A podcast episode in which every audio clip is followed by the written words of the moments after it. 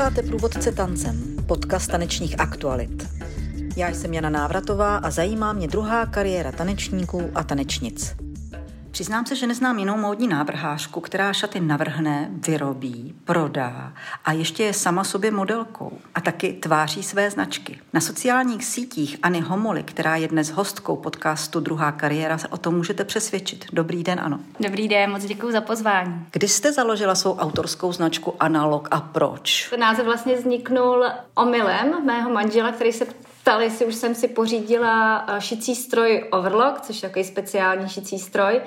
A on to popletl a řekl, jestli jsem si koupila ten Unlock. A mě to přišlo v tu chvíli vlastně jako skvělý nápad eh, na název módní značky mojí, protože tam bude v tom názvu, když tam to bude psáno s tím An, tak tam bude trochu toho mého jména, ale i vlastně to Unlock, že mě se otvírá nová životní cesta a jsem otevřená novým nápadům a novým, novým nový, novým cestám, tak uh, se mi to líbilo. A ptala jsem se, kdy to nastalo, kdy tahle ta touha a, a ten nový eh, název a stroj do vašeho života vstoupil? Ono to bylo vlastně postupně, asi tak před Ono to letí, možná už je to i 8-9 let, ale samozřejmě to nezačalo tak, že bych si jednou ráno probudila a řekla si tak eh, a od dneška budu módní návrhářka. Přišlo to tak postupně z nějaké potřeby věcí v šatníku, které mi tam chyběly, protože den tanečnice, jak všichni víte, je takový hodně uh, pestrej. Začíná ráno, kdy člověk jde na trénink, pak uh, jsem třeba běžela um, učit děti, pak jsem uh, běžela domů vyvenčit psa, večer na představení a člověk se vlastně celý den převlíká z normálního takzvaného civilu do, těch, do toho cvičebního a třeba večer během představení i devětkrát. V jednu chvíli už jsem měla potřebu, abych měla na sebe něco, co mě nebude obtěžovat, že se musím pořád převlíkat, ale abych zároveň, aby mi to slušelo, bylo to pohodlný a aby to mělo i v sobě nějakou ženskost a nějakou, nějaký půvab. Takže jsem začala šít si nějaký kousky sama pro sebe a to zaujalo moje kamarádky a kolegyně a postupně si začali objednávat u mě, takže pak, když jsem přemýšlela, co bude ten další, další krok, až ta krátká taneční kariéra, kariéra skončí, tak jsem si říkala, no, tak, tak to zkusím. V mém úvodu právě nezaznělo to, že jste baletka, tanečnice. Vyplynulo to z toho, co vlastně popisujete uh, ohledně vašeho brandu. To taky vysvětluje to, proč můžete být sama sobě modelkou. Pojďme se tedy ale ještě vrátit tomu, že vlastně povstalo to šití a navrhování z prostředí divadla. Pojďme se teda podívat na to, jak dlouho jste zase byla vy v tom divadle, kdy jste začala s tancem, co vás přivedlo uh, do baletních špiček. Tak já jsem byla takový hodně živý dítko a tak se roz, rodiče rozhodli, že by mě mohli přihlásit do baletní uh, přípravky, abych se tam trošku vyřádila a i rozvíjela estetiku a držení těla, což byl určitě dobrý nápad. A mě to bavilo a když jsem šla do první třídy, tak mě přihlás, přihlásili do baletní přípravky Národního divadla, kde jsem měla příležitost eh, tančit ve Zlatý kapličce a tehdy jsem se to ještě neuvědomovala a brala jsem to tak jako prostě součást svého života, že tamhle někde se předvádím a převlíkám. Ale mm, postupem času jsem pak zjistila, že mě to divadlo asi nějakým způsobem vonilo, nebo že jsem se tam cítila hrozně dobře. Tudíž pak jsem se rozhodla jít na taneční konzervatoř a po dokončení taneční konzervatoře jsem dostala příležitost nastoupit do plzeňského divadla a to mě hodně oslovilo, protože to plzeňské divadlo je taky hodně živý a celé to město, jak je tam hodně studentů, je hodně kulturní a tím divadlem žije. A i v tom divadle byla moc příjemná atmosféra a člověk se poprvé odstěhoval od rodičů a bylo, ten první rok byl hodně intenzivní. A bohužel mi tam ale pan šéf neprodloužil smlouvu, takže jsem eh, se poohlížela dál, co bude a dostala jsem příležitost odjet na půl roku do Německa, kde jsem vystupovala s eh, Palast orchestrem, to byly taky 20. 30. léta, taková reví tak eh, tanečně to bylo trošku někde jinde než Labutí jezero, který se mohla tančit v Plzni, ale vlastně to taky byla skvělá příležitost zase vidět eh, ten svět z jiného úhlu pohledu, být na volné noze.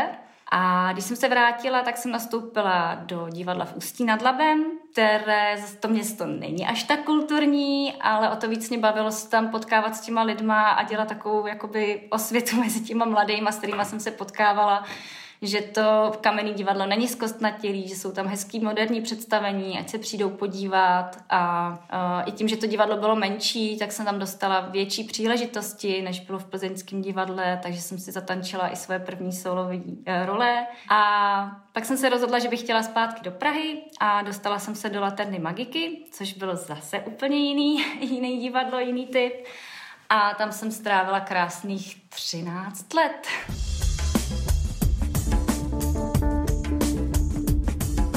Na jakou roli vzpomínáte nejradši z tohohle období nebo představení? Co se vám tam povedlo, myslíte a v čem jste se cítila fajn? V Laterně magice byla asi moje taková nejzásadnější role, role Venuše v kouzelném cirkuse protože to je představení, který mám moc ráda a takže jsem moc ráda, že jsem měla tu příležitost si ho zatančit a když byla derniéra, tak jsem to teda oplakala. Hmm. Prostředí divadla je vlastně nedaleko od módy, dá se říct, skrze vlastně kostým, scenografii, garderoby a tak dál. Tenhle ten prostor vás musel hodně inspirovat, se domnívám. Určitě. Um, je to věc, kterou jsem zase si vlastně vůbec neuvědomovala, až když jsem začala tvořit tu svoji módní značku a uvažovat o ní, jak ji popisovat, jak o ní hovořit, jak ji prezentovat. Tak to, že jsem ten čas eh, trávila nejenom na baletním sále a na jevišti, ale i v těch dílnách, kde nám šili ty kostýmy, tak to pro mě byla skvělá zkušenost, protože eh, v těch dílnách pracovali profesionálky a měli za úkol vytvořit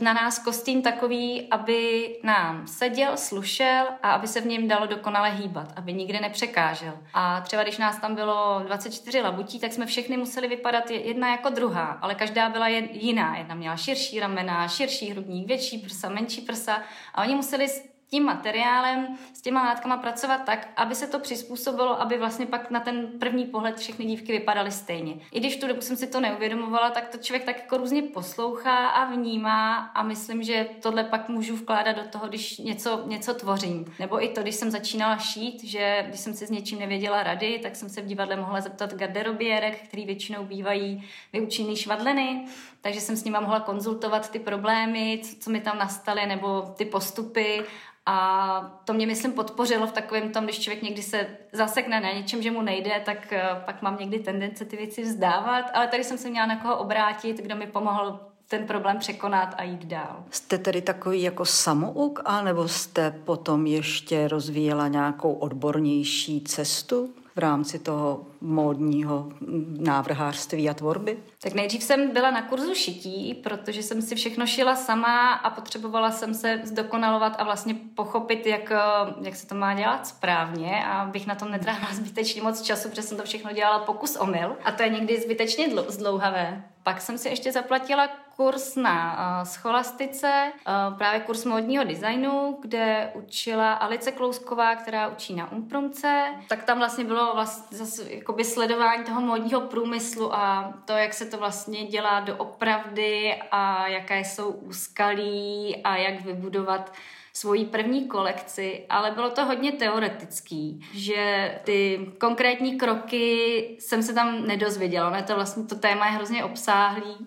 Před uh, tři čtvrtě rokem jsem narazila na fashion mentorku, která právě ženy a dívky jako jsem já, které mají nějaký sen o, o modní značce svojí, tak je dokáže provést tím celým procesem a díky ní jsem pochopila, že nemůžu to dělat celý sama, že pokud si ty věci budu sama navrhovat a šít, tak už nezbyde čas na, na ten biznis. Takže jsem postupně začala práci delegovat a teď eh, se tak eh, nabaluju na sebe ty spolupracovníky a rozlížím se, jak se teda ten biznis vlastně dělá.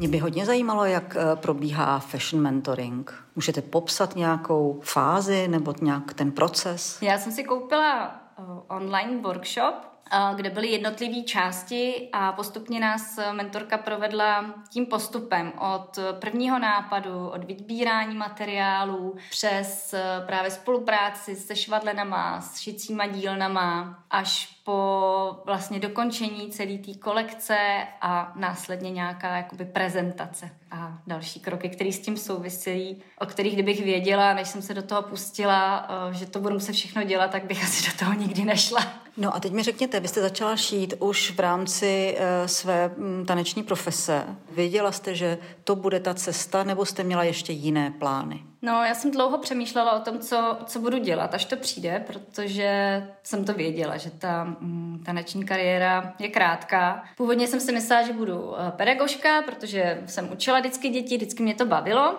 Ale v jednu chvíli jsem si říkala, no ale když už nebudu mít energii na to, abych aktivně tančila, budu mít dost energie na to, abych učila tolik hodin, aby mě to uživilo. Takže pak, když vlastně jsem začala s tím šitím, tak vlastně jsem si říkala, tak, tak jako vlastně proč ne? Pak vlastně se mi narodila dcera, což byl takový hezký jako milník, to bylo v takový jako hezký čas, kdy už se to jako nabízelo, že by ta kariéra už by postupně tak jako mohla, mohla končit. Tudíž po mateřský jsem si říkala, tak fajn, tak kdy jindy, než teď. A co byl teda jakoby ten první zářez, kdy, kdy jako jste jako demonstrovala to, že tohle teďka myslíte vážně, že to je vlastně jako profese? Já jsem se o to snažila vlastně dlouhou dobu, ale nevěděla jsem pořádně kudy do toho. Jo, že jsem vlastně si, že začala jsem svoje výrobky, svoje modely dodávat do obchodu, cvrk na letný a to jsem si myslela, jo, tak teď už, teď už jako je to, teď už jsem profík, ale ale nebyla jsem, vlastně se nic moc jako nezměnilo, nestalo. Pak jsem se přihlásila na markety, abych byla vidět, abych byla mezi lidma, a taky vlastně to jako nefungovalo, třeba mě tam ani nepozvali z kapacitních důvodů a nevěděla jsem, jako kde, kde dělám tu chybu. Ač to bylo vlastně evidentní, tak jsem se nějak zaciklila, nebyla jsem schopná uh, se z toho vymotat. A právě hodně mi pomohl ten online kurz od té fashion mentorky, abych na tu celou věc a na ty jednotlivé informace, které jsem tak různě získávala okolo sebe, abych si to celý dala dohromady a koukala se na to z vrchu a viděla ty jednotlivé kroky, které musím absolvovat, než to bude opravdická značka. No a kde se v tom eh, všem ještě objevuje tanec? Objevuje-li se? Nebo jste se stala úplně na full time vlastně ředitelkou své firmy a návrhářkou? A nebo se ještě to místo pro to tancování najde? Já tu svoji značku hodně s tím tancem spojuji i když to nebylo úplně prvoplánový, tak ono to tak vlastně vyplynulo ze situace, protože ten tanec byl součástí mýho života a jen tak jako nezmizí. A tak eh, vlastně přirozeně to se tak začalo prolínat, jednak tím, že jsem si, jak jste říkala, začala dělat sama sobě modelku, tak fotograf říkal, jak jsi tanečnice, tak tancuj. Takže jsme udělali první sérii fotek, eh, které jsou hodně roztančený, hodně uvolněný protože mi nešly takový ty klasické pózy těch modelek a byla to nuda. Takže jednak na těch fotkách eh, ten pohyb je a když jsem vymýšlela názvy těch jednotlivých modelů, tak jsem si vždycky říkala, jak to jako vymyslej, tohle budou šaty Helena, tohle Erika, Venuše, nebo jako nevím, jak na to přišli. A pak jsem řešila právě u jednoho modelu to, že je oboustranný, že se dá vzít s vodou na zádech nebo i dopředu. A jak jako správně to popsat, že jsou oboustranný, ale mě to připomínalo, že jako se to dá otočit na ruby, to jsem nechtěla, tak jsem přemýšlela, co se točí a pak, no, co se točí? Pirueta, přece teď je to tak jasný a teď ty moje modely můžou mít názvy z baletní terminologie nebo z toho tanečního světa. A teď další šaty mám se šikmým volánem, teď to je přece ekarte a další svetr se obtáčí kolem těla, to je šené. A kabát mám kulatý, taky arondy, a tak eh, se to vlastně začalo prolínat a myslím si, že jsem vlastně ten taneční svět úplně neo, ne, neopustila a samozřejmě i pro ty zákaznice je to zajímavý a můžu na tom stavit nějaký další, na, nějaký další um, promo akce nebo slevové akce, furt se to k tomu tanci, k tanci vlastně vrací.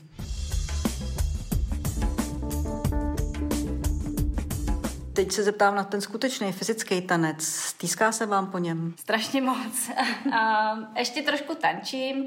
Tancuju v Černém divadle, tancuju folklor pro turisty a začala jsem tancovat i vlastně pro miminka, protože jsem s dcerou chodila na koncerty vážné hudby pro rodiče s dětmi a když jsem tu vážnou muziku poslouchala, tak mi ten tanec hodně chyběl a tak jsem oslovila organizátorky tohoto projektu, jestli by nechtěli, abych jim k tomu zatančila. A domluvili jsme se na prvním eh, koncertě, kde jsem tančila asi čtyři skladby a mě, mělo to úspěch, a tak jsme postupně začali tvořit další představení pro děti a programy do školek. No ale jinak eh, se svojí taneční kariérou jsem se nerozloučila. Já věřím, že ještě mě nějaká pěkná role čeká. Udržujete se, trénujete, chodíte na, do, do, do, do studia k tyči? Chodila jsem na tréninky, ale covid mi to přerušil a teď mám tak, že učím děti a tam se snažím cvičit poctivě tak, abych se trošku udržovala, protože jinak eh, jsem asi hrozně líná a neumím se k tomu dokopat, abych si našla čas a cvičila sama pro sebe, takže se snažím takhle, když učím, anebo právě když mám představení, tak se pořádně rozcvičit. Máte za sebou zkušenost z divadla, budujete zkušenost eh, v módě, tak eh, tím součtem se mi docela jednoduše dává dohromady práce kostýmní výtvarnice. To by vás nelákalo, nebo měla jste nějakou zkušenost, příležitost? Zatím jsem eh, dostala krásnou příležitost jako garderobierka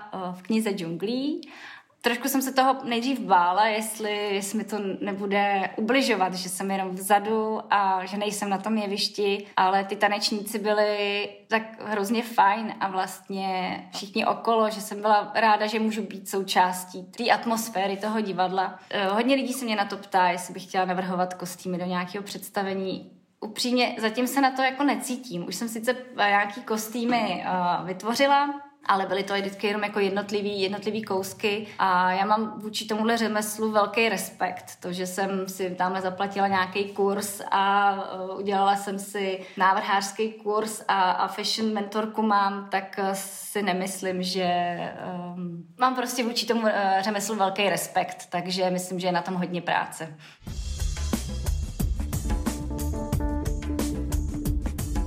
Mohla byste přesně vysvětlit, co je garderobiárka a co dělá? Já jsem měla krásnou zkušenost z divadla, že to byly takové naše divadelní maminky, který měli za úkol starat se o kostýmy, ale starali se i o nás. Hlavním úkolem bylo teda kostýmy nám připravit před představením, během představení nám pomoct s převlekama, zapnout, připravit, uh, otočit, co bylo na ruby, mít všechno na správném místě a po představení zase vše uklidit, vyčistit, vyprát, vyžehlit a uložit, aby to bylo připravené na další představení, ale byly to i právě naše maminky, kterým jsme si mohli postěžovat, když nás něco trápilo.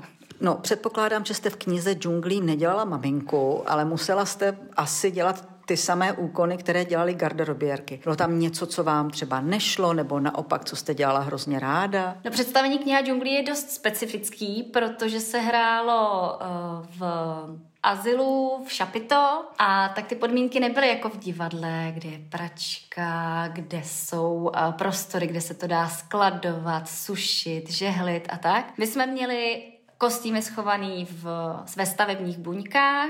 Před představením jsme je museli vytáhnout na sluníčko, vysušit, vydezinfikovat, eh, pak jsme je museli vzít do šapito, tam jsme všechny museli rozstřídit. Během představení měli eh, tanečníci asi tak devět převleků a na každý ten převlek byly asi tak tři vteřiny. Když bylo pět vteřin, byl to velký luxus takže jsme doslova strhávali kostýmy z těch tanečníků a pak jim zase chystali další. A protože to představení hrálo během léta a v Šapito bylo asi 50 stupňů, tak jsme během těch tří vteřinových převleků tanečníky uh, balili do ručníků, který jsme namáčeli do ledové vody s ledem, protože jinak kolabovali. Takže to bylo jako opravdu velmi specifický. No, tolik jsem toho nečekala, ani se přiznám uh, v té odpovědi, ale dovolím si teda ještě tu jednu otázku, která mě napadla. Vy jste zmínila, že jste se bála, že by vám to ubližovalo, když budete v zákulisí. Můžete to nějak komentovat, nějak rozvést? Já tu taneční kariéru ještě nemám ukouče, ukončenou a Doufám, že se ještě na jevišti dostanu. Já o tom vůbec nepochybuju. Já vám moc děkuji za rozhovor a za upřímnost. Taky moc krát děkuju.